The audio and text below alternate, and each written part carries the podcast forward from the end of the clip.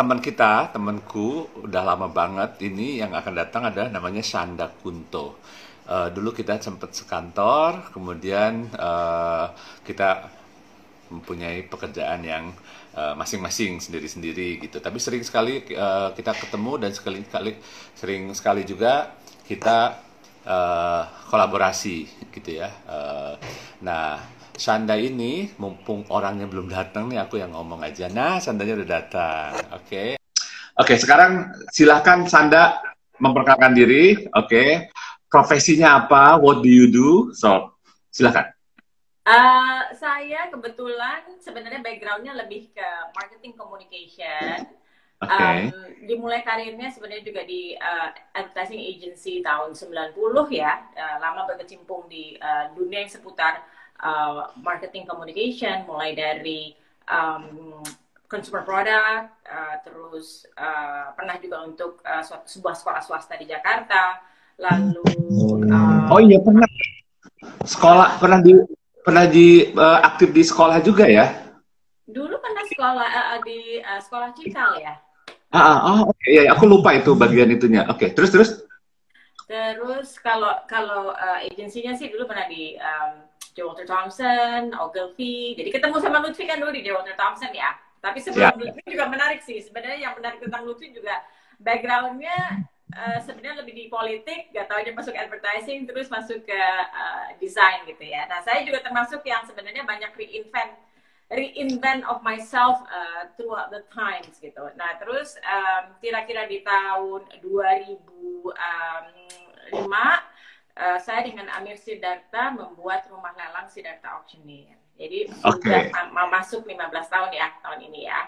Uh, eh, okay. Terus di luar itu mungkin uh, oke okay, sorry sebelum masuk ke yang lain itu uh, auctioneer itu apa tuh uh, boleh dijelaskan ke teman-teman apakah itu galeri ataukah apa coba boleh dijelaskan jadi 2005 itu kita bikin uh, rumah lelang jadi balai. Ah. Sebenarnya yeah. uh, balai lelangnya bisa melelangkan apa saja izinnya ya maksudnya. Hmm. Tetapi kita menspesialisasikan uh, diri kita sampai dengan saat ini masih di uh, bidang seni rupa. Jadi kita masuk uh, apa namanya juga uh, three dimensional lah, misalnya antique furniture, terus yeah. uh, vintage, lalu lukisan, okay. patung, uh, instalasi, okay. semua yang berhubungan dengan uh, yeah. seni rupa. Ya. Oh, oke. Okay. Tapi mekanismenya melalui lelang. Jadi memang lelang. Uh, okay. apa ya? Jadi semacam kayak uh, mempertemukan antara uh, pemilik barang atau perupa dengan uh, peminat seni rupa atau pembeli atau kolektor. Gitu. Mekanismenya okay. melalui lelang. Gitu. Oke. Okay. Ini kayak yang di film-film itu ya, di Christie kayak gitu, atas orang ya, atas apa? Iya. Uh, itu, apa namanya? Uh, ya, kan dari kenaikan harga kan, gitu. Iya, ya. Seru-seru. Oke, okay. nah, uh, tahun 2005 bikin uh, Siddhartha Auctioneer, kemudian, oke. Okay. Kemudian 2017 sampai 2018 uh, ikut kerja untuk uh, Asian Games, panitia Asian Games Inasgo. Ya. Uh, untuk komunikasi. 2008. Yes, wow, itu seru banget. Oke, okay, so what do you do waktu Asian Games kemarin itu kan itu, itu Asian Games yang bisa dibilang sukses dan kita sangat bangga sekali uh, dengan uh, apa uh, Asian Games itu. Oke, okay, boleh diceritain. Ngapain? Ya, uh, spe secara spesifik uh, saya ada di departemennya itu uh, communication. Uh, uh Jadi khusus untuk uh, mempersiapkan uh, semua uh, materi, strategi, uh, eksekusi uh, komunikasi uh, apa namanya Asian Games 2018. Uh, di situ uh, dibagi dua, ada tim digital dan uh, non digital. Jadi saya untuk yang non digital tapi berkolaborasi dengan tim uh, digitalnya. Jadi kita menciptakan 360 derajat campaign, terus uh, memastikan bahwa uh, masyarakat seluruh Indonesia mengetahui tentang event tersebut. Challenge-nya adalah uh, kalau sebenarnya yang namanya Asian Games sama juga dengan Olympic dia itu lebih ke uh, fokusnya hanya di kota itu saja. Jadi bukan suatu negara gitu. Yeah. um, sementara ekspektasi uh, Indonesia ternyata loh ini kan harusnya event bangsa. Jadi seluruh yeah. Indonesia harus tahu jadi kampanye harus diperluas tidak hanya Jakarta. Dan satu challenge lagi adalah ternyata kita uh, baru pertama kali Asian Games ini di dua kota Jakarta dan Palembang. Jadi ya yeah banyak sekali challenge dan persiapannya kan seperti yang diketahui bersama juga setahun ya lebih kurang dari iya. setahun yeah. malah gitu jadi uh, belajar banyak sih maksudnya it's uh, kalau saya selalu bilangnya gini uh, itu ibaratnya kayak uh, S2 oke okay.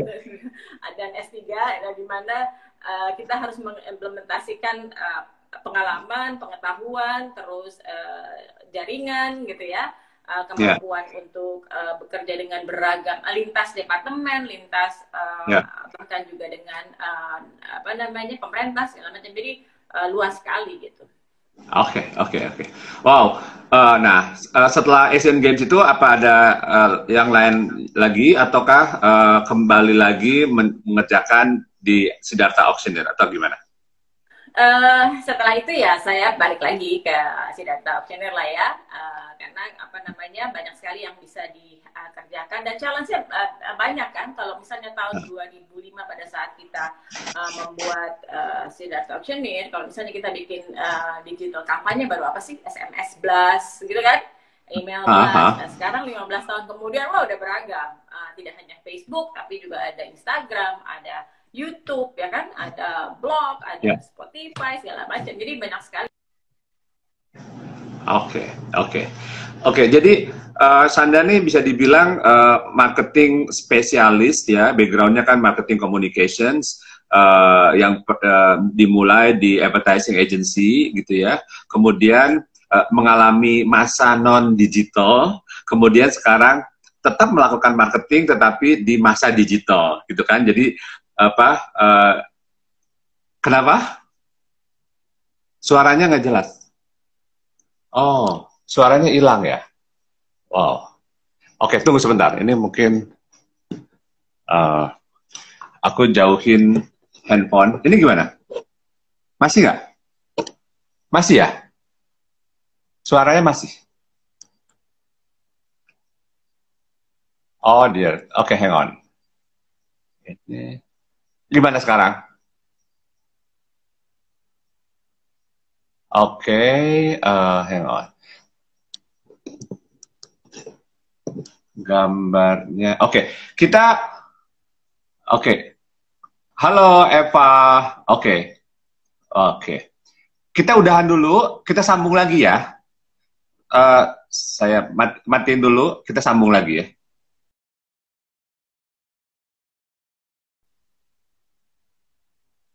Oke. Halo, kembali lagi dengan uh, saya di IG Live Jakarta Vintage. Uh, sorry, technical problem. Ternyata apa suara saya hilang katanya. Oke. Okay. Uh, makanya uh, saya coba untuk balik lagi. Uh, Oke, okay, ini Sanda udah datang. Oke, okay, aku invite ya. Oke. Okay.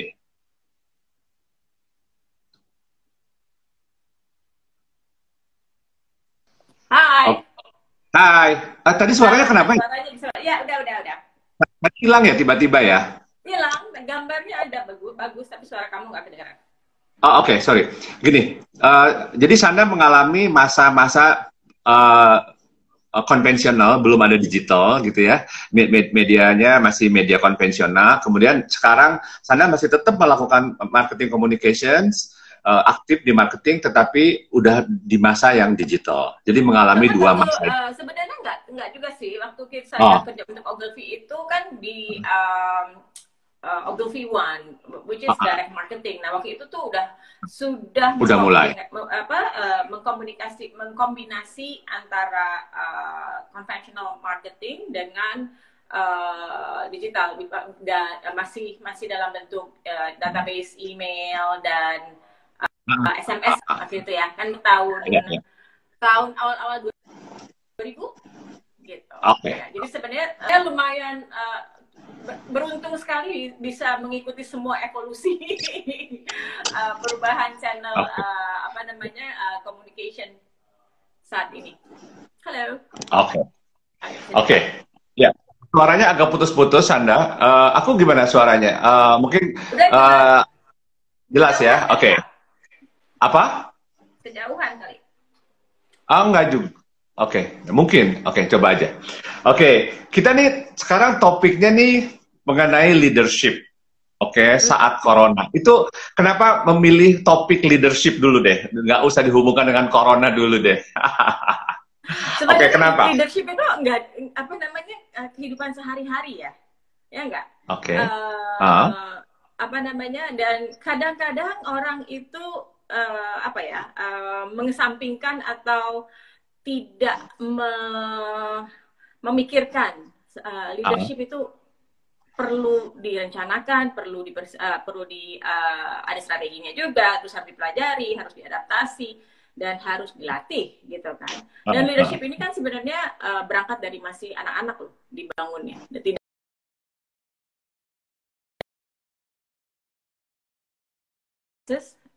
uh, apalagi di uh, masa krisis seperti ini, leadership itu sangat dibutuhkan tentunya gitu. Oke. Okay. tahu kalau misalnya Jadi, punya punya pandangan yang berbeda ya, apalagi dengan background di politik gitu kan. Uh, sebenarnya leadership yeah. itu kan it's everyday life gitu. You have to be able to lead yourself before you lead other people. Gitu. Oke, okay. nggak uh, nggak apa-apa. Uh, memang betul sekali saya setuju bahwa leadership itu bukan hanya masalah uh, politik gitu ya, masalah pemerintah atau negara atau masyarakat secara umum, tapi lebih uh, bisa dalam unit terkecil sendiri pun uh, kita yeah. harus punya leadership gitu ya. Oke, okay, itu yeah. aku setuju banget. Oke, okay. jadi tapi walaupun Uh, kalau begitu orang dengar kata leadership, asosiasinya tuh kayaknya oh, kayaknya berat. Uh, Oke, okay. tapi sekarang pertanyaannya, kenapa memilih topik leadership ini? Apa pen, apa apa uh, what's important about it? Uh, buat saya leadership itu selalu menarik karena leadership itu uh, apa namanya memperlihatkan karakter seseorang. Uh, uh, lalu yang kedua kenapa ingin membahas leadership di uh, saat ini? Karena kita kan lagi krisis ya. Uh, musibah ini kan kita anggap sebagai suatu krisis lah gitu ya. Nah semakin penting lagi uh, peran uh, seorang pemimpin uh, untuk uh, tetap uh, bertahan atau keluar dari krisis ini. Itu sih sebenarnya. Yang dimaksud dengan pemimpin di sini apakah uh, se maksudnya setiap orang gitu ya yang punya oh, bukan bukan bukan bukan government leadership yeah. itu maksudnya kita kita sebagai masyarakat kita ya oke okay. kita sebagai pemilik uh, perusahaan yeah. kita uh. sebagai bagian anggota keluarga gitu kan yeah, jadi yeah. Uh, apa yeah. namanya in everyday practice dan juga dalam konteks yeah. kehidupan sosial dan uh, uh, dan juga bisnis Oke, okay, oke. Okay. Saya tidak uh, tidak tidak bersinggungan dengan pemerintah ya dalam hal ini. Oke, okay. jadi uh, leadership di sini kita nggak Ya benar, saya setuju sekali. Uh, yang dimaksud dengan uh, kita penting sekali leadership di saat, apalagi di saat sulit seperti ini, yang dimaksud adalah kita, ya. Yang apalagi kita yang punya akses terhadap uh, bermacam-macam resources, kita yang punya uh, influence, kita yang punya network, itu kan maksudnya. Kita harus menunjukkan leadership, ya, leadership kita. di dalam uh, apa namanya konteks kehidupan kita sehari-hari ya. Ya dalam ini ya, kan kita ya. ngebahas. Uh, masalah uh, saya dan Lutfi mempunyai suatu uh, uh, usaha gitu ya. Nah, bagaimana ya, nih ya. kita bertahan uh, lalu keluar dari krisis ini, lalu bagaimana kita memotivasi tim kita untuk tetap mempunyai uh, aspirasi yang positif, hal-hal uh, seperti itu ya. sebenarnya uh, dimulai dari dalam dan efeknya itu tanpa kita sadari sebenarnya uh, mempunyai dampak sosial yang cukup luas gitu. Jadi kalau kita hmm. mempunyai outlook yang positif, maka kita akan mengeluarkan energi positif, maka akan juga, lingkungan sekitar juga kita juga mempunyai uh, pandangan yang positif. Karena untuk keluar dari krisis itu kan kita butuh hope, ya kan apa harapan gitu. Bahaya ya. sekali nih kalau kita harapan. Dan saya, kamu semua yang ada di community ini sebagai leader, apakah itu leader keluarga, apakah itu leader perusahaan kita sendiri, punya tanggung jawab ya. sosial sih untuk keep our heads up gitu loh. Maksudnya gimana nih caranya okay. supaya uh, tetap uh, optimistik dan positif kan? Oke, okay. oke, okay. uh, itu setuju sekali dengan semangat uh, tadi positif dan kita apa namanya uh, tetap kreatif, kita tetap apa namanya uh, tetap semangat ya di masa sulit ini itu itu kayaknya semangat banyak orang kali ini kita nggak mau negatif, kita nggak mau komplain terus-terusan gitu kan ya, uh, kita lebih baik menunjukkan melakukan sesuatu gitu kan ya. Nah, itu itu semangat yang kita harus sebarkan seperti virus supaya virus yang corona itu biarkan aja dokter-dokter lah yang yang yang mem memberantasnya. Oke, setuju banget dengan semangatnya. Nah, contohnya apa nih? Oke, kita ngomong gini, kita kan bagian dari mungkin kelas menengah ya, ya. Uh, yang uh, uh, apa punya banyak resources gitu ya, uh, dibandingkan dengan misalnya kelas uh, yang bawah gitu kan ya. Uh, nah, Iya enggak, kita ngomong secara oh, karena kemarin pembicara No, no, no. Pembicaraannya kemarin sama eh, seperti itu dengan Diana, dengan uh, Amalia gitu, bahwa kelas menengah ini gini, oke, okay, uh, ini uh, saya sedikit apa namanya recap kemarin pembicaraannya. Kita egaliter. Kelas kita menengah ini, Loh, enggak, tunggu sebentar. Kelas menengah ini adalah uh, kalau di oh, waktu Krismon yang langsung kena adalah uh, konglomerat-konglomerat. Oke. Okay? Uh, eh, nah, UKM UKM ya. Halo. Ya, uh, ada Pungkas. Halo Pungkas, thank you udah datang. Halo Pets. Oke, okay. itu uh, Pet Pets Pets temen temennya Sanda ya? Oh, Femina. Oh, oke, okay. halo. Oke. Okay. Oh, oke, okay. halo, halo. Nah, uh, waktu Krismon itu yang kena adalah konglomerat. Nah, waktu uh, corona ini yang kena itu langsung UKM, UKM.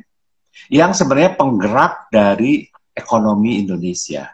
Oke, langsung kena. Dulu itu yang justru yang survive adalah UKM uh, eh, waktu Krismon, ya. Uh, nah, nah terus ada ada gini dari kelas. Jadi selalu pemerintah itu kalau kelas menengah itu selalu dibilang gini uh, kamu kan kelas menengah nih, kita akan prioritaskan membantu kelas yang bawah nih, gitu kan? Uh, jadi terus dari kelas bawah ke kelas menengah, eh tolong dong bantu gue, lu kan punya akses, punya aset yang lebih dan lain-lain gitu. Tapi kelas menengah sendiri nggak pernah dibantu. Kemarin ada yang komen, uh, Kosmas komen di di sini dalam forum ini bilang, tapi kita nggak ada yang bantu. Kita, kita kita bantu, tapi kita nggak nggak pernah dibantu gitu loh. Oke, okay, nah sekarang nih dalam konteks misalnya uh, leadership, oke, okay. kita uh, misalnya kelas menengah ini harus diharapkan untuk justru menunjukkan leadershipnya, inisiatifnya, ya. Nah, terus uh, seperti apa bentuknya gitu loh. Padahal kita juga sedang susah gitu loh. Jadi ini ini uh, apa namanya pengen pengen dapat uh, insight dari Sanda gimana uh, your personal perspective on this. Uh, dalam hal ini ada tiga ya, maksudnya peran kita ada tiga. Satu kita sebagai bagian dari keluarga kita sendiri, ya kan. Kamu sebagai hmm. uh, kepala keluarga, saya sebagai uh, seorang ibu, ya dengan anak yang udah besar besar uh, okay. di, di level kuliah kan, gitu. Okay. Satu lagi peran kita sebagai pemimpin di masing-masing. Uh -huh. uh, yang satu lagi adalah peran kita sebagai uh, bagian dari anggota masyarakat masyarakat yang mempunyai kemampuan untuk merarui sesama untuk saling membantu. Gitu. Nah kalau uh, apa namanya saya terhadap perusahaan saya sendiri uh, tentunya kita berusaha keras uh, ya udah kita uh, apa namanya save apa yang uh, kita bisa save. Mesti kita kita, kita uh, apa namanya atau uh, menabung atau apa ya mengamankan yang uh, tidak perlu uh, jadi pengeluaran kita saat ini tanpa prioritaskan uh, ya menyampingkan tanpa menyampingkan rencana uh. Uh, setelah ini semua selesai ya jadi maksudnya tetap harus ada strateginya plannya setelah ini apa dan mempersiapkan itu gitu lalu okay. sebagai uh, apa namanya bagian dari anggota keluarga kita mendidik kepada anak-anak ambil bagian dari uh, krisis ini banyak yang dipelajari bisa gitu okay. dan kepekaan sosial juga uh, apa namanya bagaimana uh, merawat self care ya bagaimana merawat diri kita supaya uh, juga bertanggung jawab terhadap orang lain. So being uh, apa namanya socially responsible being considerate gitu kan. Pakai masker keluar gitu kan misalnya. Terus yeah, uh, apa namanya juga social distancing physical distancing semua itu lah tapi tetap harus uh, menjaga sehat. Itu uh, yang kedua. Yang ketiga uh, kalau keluar uh, saya sebisa mungkin bersama teman-teman itu uh, apa namanya mengumpulkan dana gitu. Jadi waktu di awal-awal sekali uh, ada kebutuhan di salah satu rumah sakit karena itu masih di awal kan. Uh, hmm. apa namanya sebenarnya dia bukan rumah sakit rujukan gitu tetapi uh, pasti ada pasien yang gimana ya ibaratnya kan pasti ada pasien yang bocor bukan bocor ya istilahnya masuk lah tanpa ditahu kan di awal-awal orang banyak yang nggak tahu nggak gue tahu. corona apa enggak gitu ya main masuk aja gitu nah ketika itu terjadi di awal-awal Maret itu uh, ada uh, rumah sakit yang membutuhkan uh, vitamin uh, terus susu karena uh, perawatnya segala macam perlu standby uh, lebih lama daripada biasanya. Dan mereka membutuhkan resources lebih lebih banyak dan harus dijamin uh, uh, kesehatannya gitu kan. Jadi hmm. saya dengan beberapa teman-teman mengumpulkan dana untuk menyediakan susu buat mereka. Itu satu. Begitu itu selesai udah dong. Selesai sekarang ada proyek lainnya Uh, misalnya uh, dari uh, satu lagi ada teman-teman nih uh, masih muda-muda di bawah kami, di bawah saya lah milenial gitu ya. Uh, mereka adalah PPI Dunia, uh, Persatuan Pelajar uh, Indonesia yang belajar di uh, luar negeri. Tapi PPI hmm. Dunia dia menghubungi saya, Mbak bisa bantu apa gitu. Oke, okay, gini deh. Uh, coba sebarin uh, flyernya. Kita juga embrace nggak hanya PPI tetapi alumni. Kan alumni di Indonesia yang pernah uh, sekolah di luar negeri banyak. Banyak.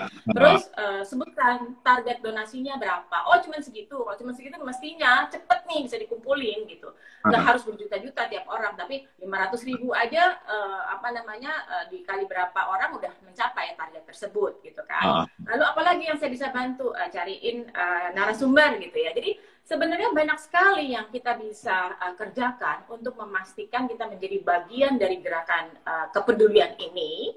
Uh, hmm. apa namanya? Uh, dan kadang-kadang belum tentu kita harus uh, apa namanya menyumbang beratus-ratus juta atau puluhan juta gitu jadi uh, apa namanya itu sih saya lihat. Jadi maksudnya kita harus punya uh, sebagai sebagai pemimpin di suatu komunitas atau perusahaan kita harus punya apa ya semangat untuk optimism sih, maksudnya optimisme dan uh, berpikir positif itu harus tetap dimiliki. Bayangin uh, sebagai pemimpin itu kan setiap pagi pas kita bangun tidur, the first thing you do adalah motivate yourself and then to tell yourself that I have to be able to motivate other people, ya kan, to yeah. come to work yeah. and work together as a team gitu. Jadi maksudnya uh, itu semuanya harus bisa dipelajari atau dikuasai dari semenjak masih muda. Jadi makanya saya bilang kalau pernah dengar the leadership ini, nah itu tuh itu perlu deh di, diperkenalkan sama anak-anak bahwa pertama you have to be able to lead yourself before you are able to lead other people gitu. Jadi oh. uh, karena dalam hal-hal uh, seperti sekarang krisis ini penting sekali uh. gitu uh. untuk bisa apa namanya uh, menggiring uh, diri kita nih kita mau ke mana nih mau membawa ke arah yang negatif, pesimistik gitu ya atau uh, super optimistik atau di tengah gitu. Menurut saya sih, saya punya concern yang sangat besar terhadap musibah ini, tetapi kita harus tetap rasional gitu. Maksudnya yeah. waspada iya, cautious iya, ya nggak sih? Tetapi hmm. rasional kita harus tetap pakai semua informasi. Kalau teman-teman saya ada yang shutdown misalnya, saya nggak mau dengar, nggak bisa gitu. Kita nggak, saya nggak, kalau saya personally nggak bisa nggak dengar, karena pasti terpapar sama informasi tersebut. Tetapi itu kan kembali lagi ke kita uh, akan menggunakan informasi itu seperti apa dan bagaimana gitu. Itu sih. Oke, okay, oke. Okay. Nah, lebar atau mau ya, lebih ya, nah, nah, itu itu itu apa namanya itu yang uh, emang uh, jawaban yang tadi pertanyaannya. Oke, okay, tapi gini, kan pasti Sanda juga terkena uh, dampak dari uh, apa namanya shutdown ini ya, lockdown atau PSBB ini kan. Semua apa semua uh, Sanda kan punya perusahaan, apa kita semua uh, banyak yang punya perusahaan gitu ya atau uh, nah kita ter terdampak gitu ya dalam dua tiga bulan ke depan ini mungkin even uh, lebih lama lagi gitu kan. Itu gimana uh, apa namanya uh, beberapa gimana gue bisa bantu? Gue aja kesulitan dalam beberapa minggu ini aja udah sulit. Gitu apalagi dua tiga bulan gitu loh. Uh, bagaimana menunjukkan tadi ngomong kembali lagi ke leadership. Gimana gue mau ngelit gimana gue menunjukkan leadership gue kalau gue aja nih kesulitan. Nah gimana tuh San, San kalau kayak gitu kamu kayaknya ngelihatnya dari sisi uh, financial uh, hmm. uh, support ya. Saya ngelihatnya adalah satu tadi itu apa namanya optimism sama uh, being positif, uh, maksudnya berpikiran positif bahwa this shall pass too gitu. Maksudnya ini pasti akan berlalu, nggak akan nggak akan malam gelap gulita, pasti ada matahari terbit dan matahari terbenam at, ya. At the end of the day, there will be light ya. There will be light at the end of the tunnel. At the end of the tunnel, gitu kan? Yes. There should be light at the end of the tunnel. Cuman how far and how long the tunnel we never know ya udah ya kita harus apa ya melatih melatih uh, mental kita spiritual kita fisik kita supaya siap nih untuk uh, menjalani uh, apa namanya tunnel yang panjang ini gitu. Nah kalau saya bilang sama tim saya Oke, okay, please bear with us gitu ya. Uh, saya juga mengharapkan yeah. pengertian kalian. Ini bukan liburan ya, gitu. Maksudnya kita nggak ada nggak ada potong gaji sampai dengan saat ini sih ya, gitu. Alhamdulillah. Tapi uh, please juga proaktif bahwa kita harus mempunyai uh, apa namanya inisiatif-inisiatif uh, lain untuk memperta uh, untuk paling nggak ada income lah sedikit-sedikit gitu. Itu aja. Tapi kalau dari sisi lelang ya kita harus tunda sampai keadaan lebih membaik karena uh, saat ini kan memang prioritas orang mungkin bukan membelanja sesuatu yang belanja yang sesuatu yang premium uh, dan saya selalu bilang sama teman-teman saya which is itu expected maksudnya I expect my friends and my client to put priority uh, on helping other people first daripada membeli barang-barang uh, tertier gitu loh uh, tapi kalau misalnya ada pemesanan segala macam ya maksudnya ya kami layani, layani. Kan? Apa ya saya sudah mempunyai ekspektasi kalau kita punya lebih bantu. Dan bantu itu nggak harus jutaan kok. Maksudnya saya juga mengalokasikan misalnya dalam satu minggu atau dalam satu bulan tuh uh, berapa yang akan kita pakai untuk donasi gitu ya. Jadi nggak selalu uh, besar teman um, apa namanya kita bisa bisa manage lah gitu. Kalau kalau okay. uh, tim kalau tim kami sih kebetulan perusahaan saya kan timnya kecil hanya uh, 8 orang. Ya yeah. dan uh, di belakang belakang segala macam 12 lah gitu ya sama gudang gitu. Jadi uh, manageable lah gitu. Alhamdulillah sampai saat ini manageable. Cuman ya memang uh, kita harus terus uh, semangati uh, mereka bahwa uh, ya udah uh, sabar aja gitu. Maksudnya kita siapin semuanya sampai nanti waktunya sudah lebih uh, apa namanya pas ya kita mulai lelang lagi. Lumayan berat karena uh, harusnya kami ada tiga lelang di awal which is kerja sama sama Lutfi juga kan April uh, ini. Tapi ya udah harus ditunda sampai dengan mungkin uh, Juli uh, Agustus gitu ya. Sampai uh, apa namanya uh, suasananya lebih kondusif lah hmm. gitu Hmm. Oke, okay. itu tadi pertanyaannya itu oh, apa namanya untuk menjawab uh, itu jeritan-jeritan hati teman-teman kita yang lain yang juga oke okay, misalnya gitu. Jadi kayak ya nggak segampang itu lu apa namanya gue juga lagi sulit kayak gitu gitu sebenarnya pemerintah prioritasnya ke ke ke, ke kelas menengah eh kelas ke bawah gitu kan ya uh, kalau kelas menengah ini dianggapnya kayak punya perusahaan seperti apa size-nya seperti uh, Sanda atau seperti aku cuma macam kan itu nggak mereka nggak terlalu uh, perhatikan gitu tapi lebih kepada yang di bawahnya nah jadi tapi tadi jawaban Sanda itu udah membuat kita oke okay, uh, eh, kita dengan apa yang kita punya sekecil apa pun kita bisa melakukan sesuatu ya bisa dalam bentuk dana tenaga dan lain-lain gitu ya. Iya, okay. iya. Dan ya, uh, sebenarnya kalau saya perhatikan, maksudnya secara uh, observasi sosial ya, justru uh, pada saat uh, orang lebih banyak uh, working from work from home, uh, stay home segala macam, uh, itu kan penghematannya jauh lebih besar. Kita tidak bayar tol, tidak bayar parkir, tidak bayar uh, MRT, nggak perlu bayar taksi, ya kan? Uh, nggak perlu ngape-ngape. Tiap hari ketemu Lutfi. gitu. Jadi sebenarnya banyak sekali yang bisa di save gitu loh. Uh, jadi itu um, uh, yang uh, apa namanya kita uh, mengadopsi suatu hobi baru uh, atau mempelajari hal sesuatu yang baru gitu kan. Ada yang masak di rumah, hidup lebih uh, sehat segala macam. Jadi sebenarnya uh, di yang menengah, um, saya rasa ya emang harus sabar, saya harus prihatin sih. Kalau saya selalu bilang ini, ini adalah belajar prihatin bersama gitu. Ya. Kalau kalau uh, saya bilangnya um, bulan puasa Ramadan tahun ini datang lebih cepat dan berakhir lebih panjang. Lebih gitu. Di mana kita di situ belajar toleransi, merasakan uh, apa namanya apa yang dirasakan kesulitan orang lain. Gitu kan sebenarnya esensinya kan itu ya. Gitu. Yeah. Jadi kalau menurut saya yeah. itu Ramadan this year comes early and lasts longer. Ya yeah, ya yeah, betul. Oke. Okay. Uh, uh, buat saya ini sebenarnya uh, apa ya ini sih suatu perjalanan spiritual sih kalau menurut saya.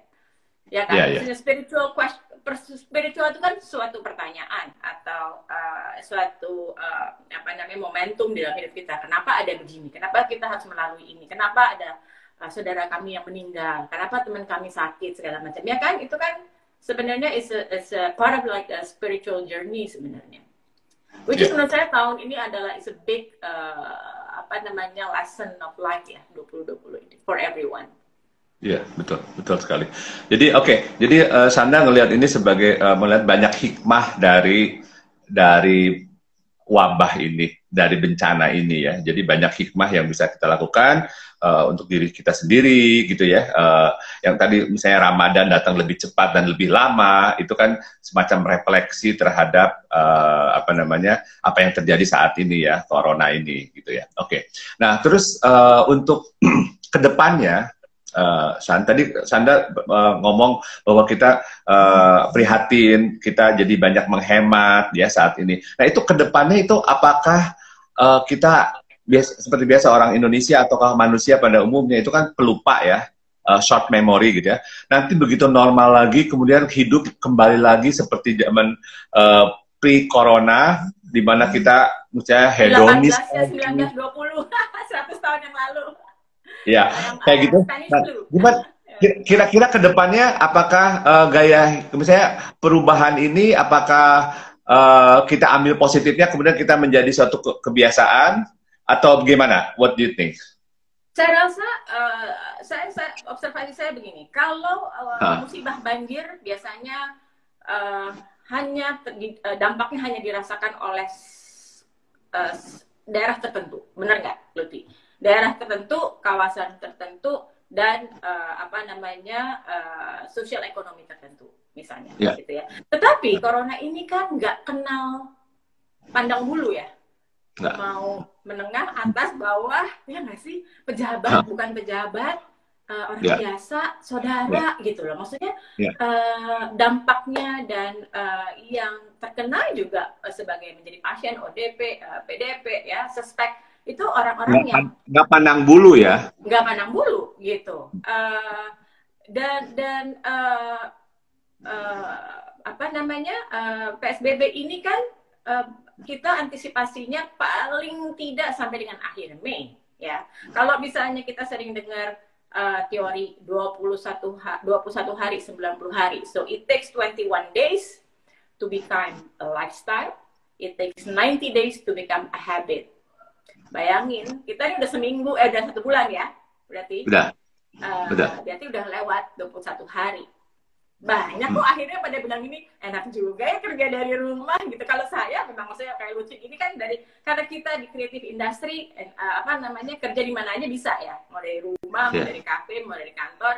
Uh, tapi buat teman-teman yang uh, selama ini berprinsip bahwa kerja itu harus uh, ambian yang uh, khusus gitu harus kantor settingannya gitu ya uh, setelah melewati 21 hari they see life differently. Maksudnya they see the world tapi tapi bagi saya tetap ini nggak bisa pukul rata ya Lutfi. Ada beberapa pekerjaan yang nggak bisa dikerjakan dari rumah gitu. Atau memang uh, yang memang uh, tidak ada uh, apa namanya support secara teknologi juga susah loh kerja dari rumah gitu ya.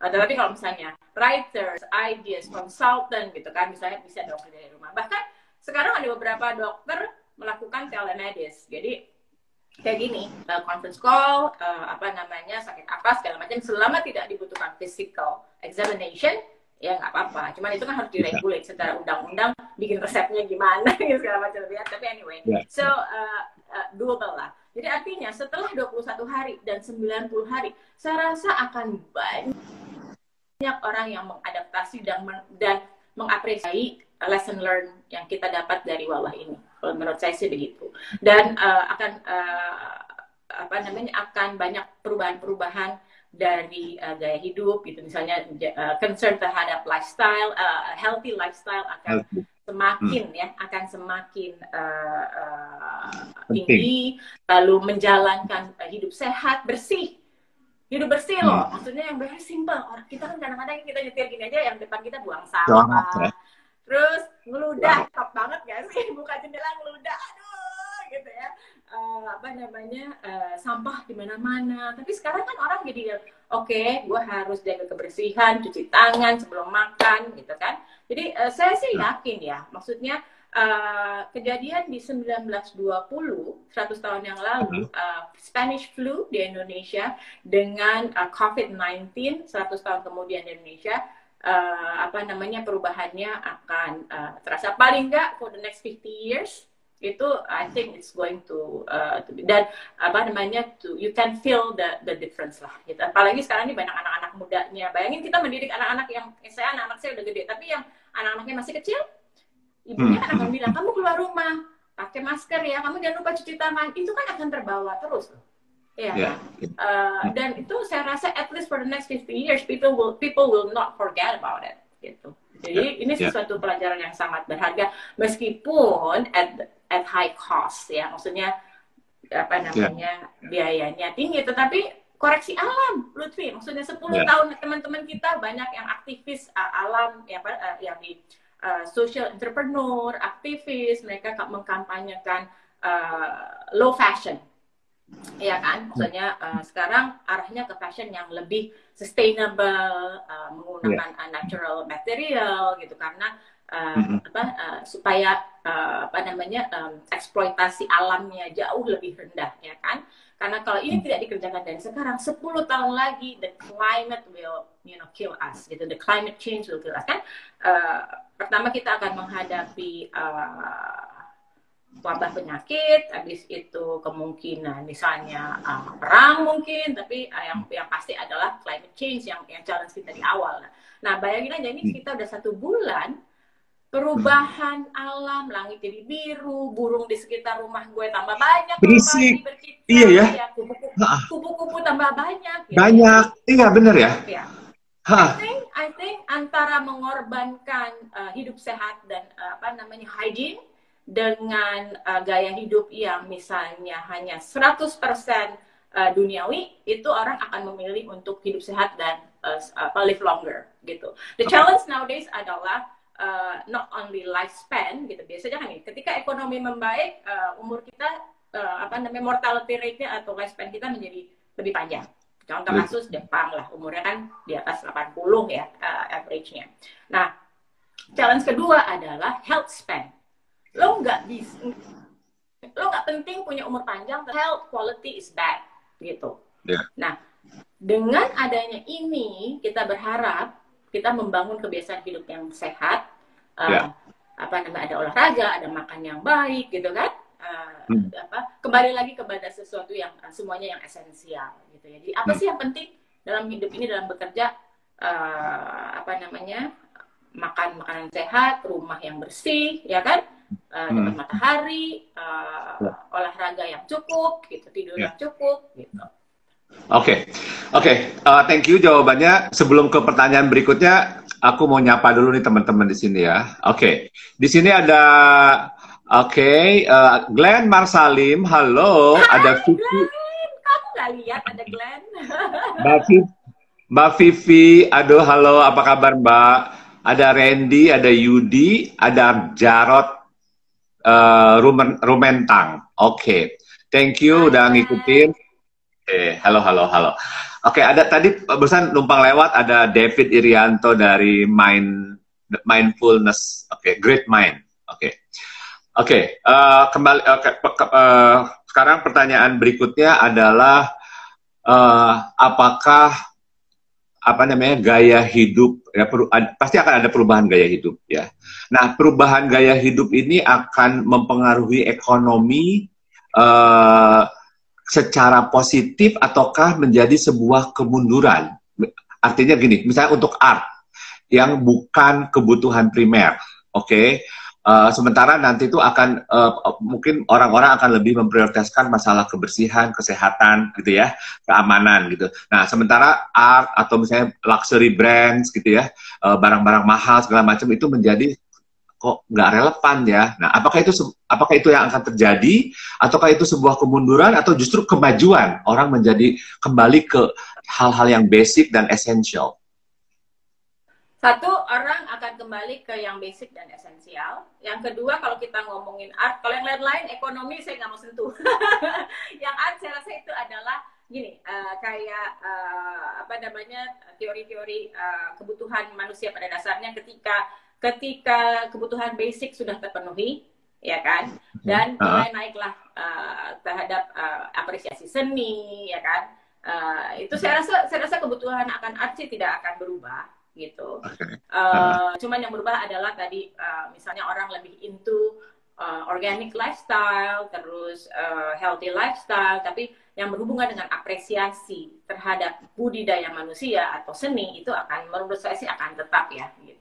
Tetap. Okay. Ya, Jadi ini uh, uh, slow fashion, slow fashion is art, maksudnya yeah. design ya kan, itu kan sebenarnya yeah. art gitu. Nah, uh, yeah. jadi yang dilihat nanti adalah konsepnya, narasinya ya kan hmm. yang akan dilihat kan itu apakah relevan uh, konsepnya hmm. bagaimana uh, perjalanannya seperti apa nah itu yang akan uh, apa namanya tetap menarik gitu Oke, okay.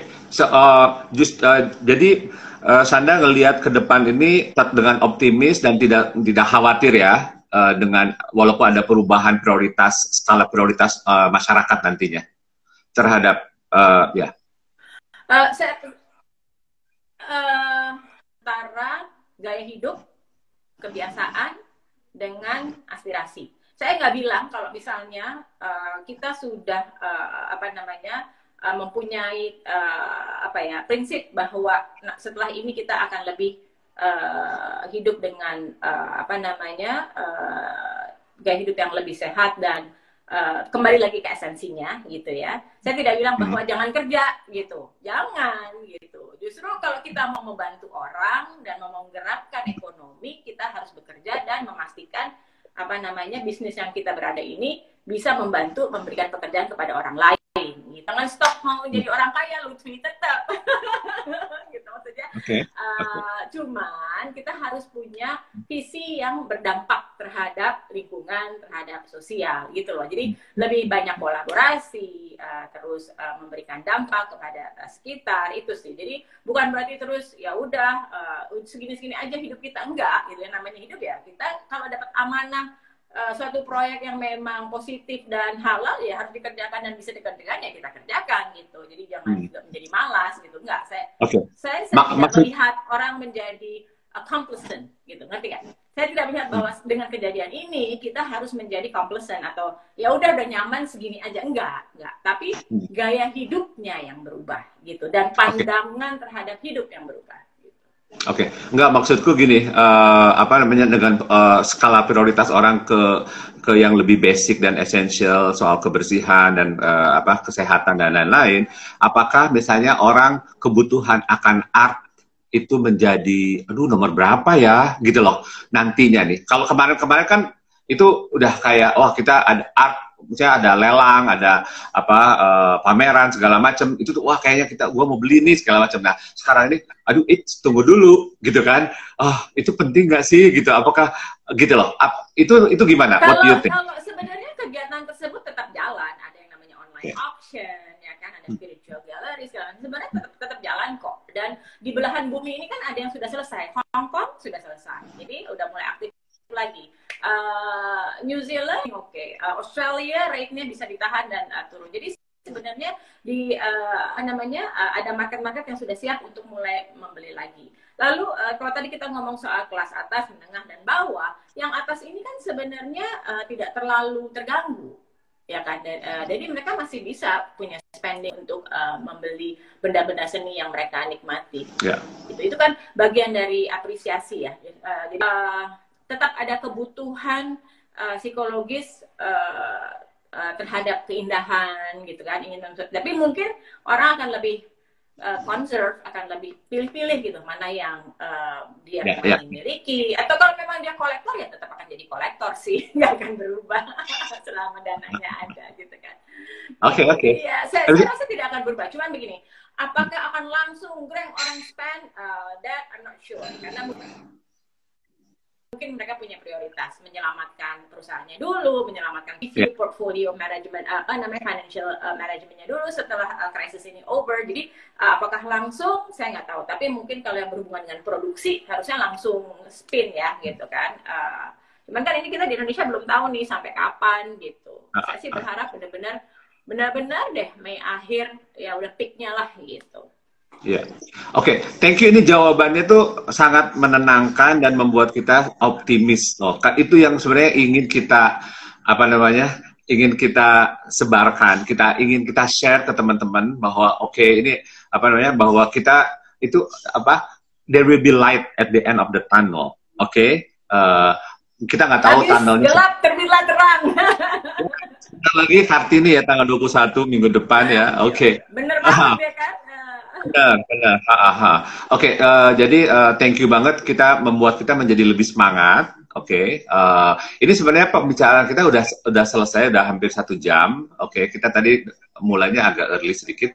Oke, okay. uh, nah sekarang uh, biasanya pertanyaan terakhir adalah uh, ada words of wisdom nggak yang mau di share ke teman-teman di sini? Dari sana. Have a good sense of humor. Paling nggak okay. bisa ngetawain diri sendiri. atau bisa penting bully, sekali. Atau bully uh, lucu enggak enggak.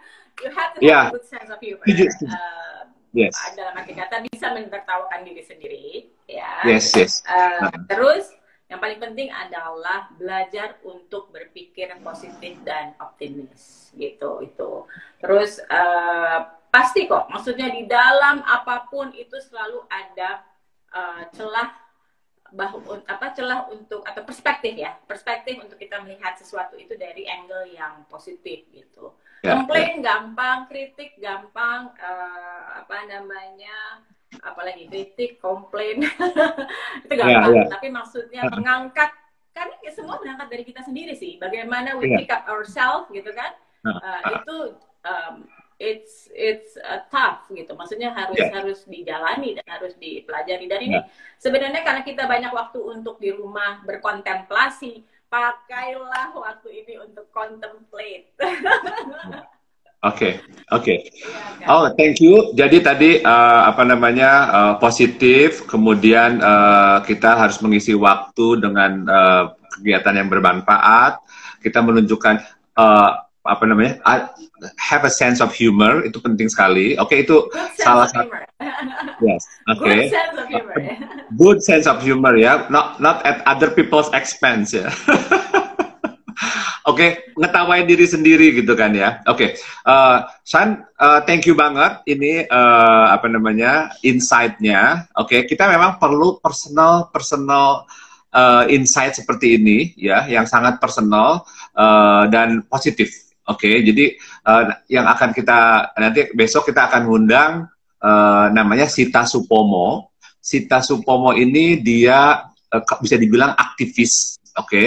waktu apa reformasi zaman dulu uh, dia aktif uh, bergerak di apa namanya solidar, solidaritas profesional untuk reformasi. Oke, okay? terus juga bergerak di kotak itu satu gerakan untuk membantu yang non politis ya, membantu uh, mahasiswa atau membantu uh, ya mahasiswa kayaknya.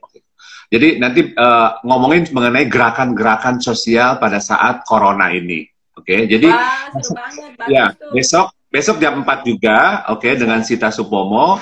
Uh, semangatnya yang seperti tadi Sanda uh, juga uh, sampaikan, semangat yang positif, semangat yang menunjukkan leadership kita, gitu loh, sebagai uh, apa, se sebagai uh, individu yang punya uh, banyak resources ya, banyak uh, influence, banyak network, kita gunakan itu secara positif, gitu. Oke, okay, sekali lagi thank you Sanda udah udah mau diajak ngobrol-ngobrol. Lumayan satu jam ya. Oke, okay. mudah-mudahan ini suatu investasi, uh, suatu motivasi juga buat teman-teman semuanya. Oke. Okay, uh, thank you so much. Uh, oh, thank you. banget. Emang kita butuh nih apa namanya yes. uh, suatu apa namanya sesi ya, di mana kita yeah. bisa uh, sharing ya kan. Yeah, yeah. Uh, dan zaman uh, sekarang kan untuk sharing itu nggak susah gitu. Jadi tinggal uh, uh, uh we have to make time. Uh, thank yes. you so much. Semoga oh, thank you. berkah. Dan yes, thank you. keluarga semua sehat. Uh, sehat. Besok ketemu lagi. Thank you ya. Thank you. Bye bye. Oke, okay, bye bye. Dadah. Dadah. Oke, okay, thank you teman-teman udah datang di sini. Oke, okay, uh, ada awan terbang, main selar. Oke, okay, ada Trisur kemudian ada Nathan Nathan Tasya, oke, okay. uh, ada Adinda Mahmud, ada Gata Veska Design, ada Randy Megantara, oke, okay. ada Okta, halo Okta, oke, okay, thank you so much udah datang di sini ada Kristianto, oke, okay, thank you udah datang. Uh, siapa lagi? Oke, jangan lupa besok uh, jam 4 juga uh, dengan Sita Supomo di sini akan ngomongin soal gerakan-gerakan sosial saat uh, corona ini. Oke, uh, sampai besok. Thank you.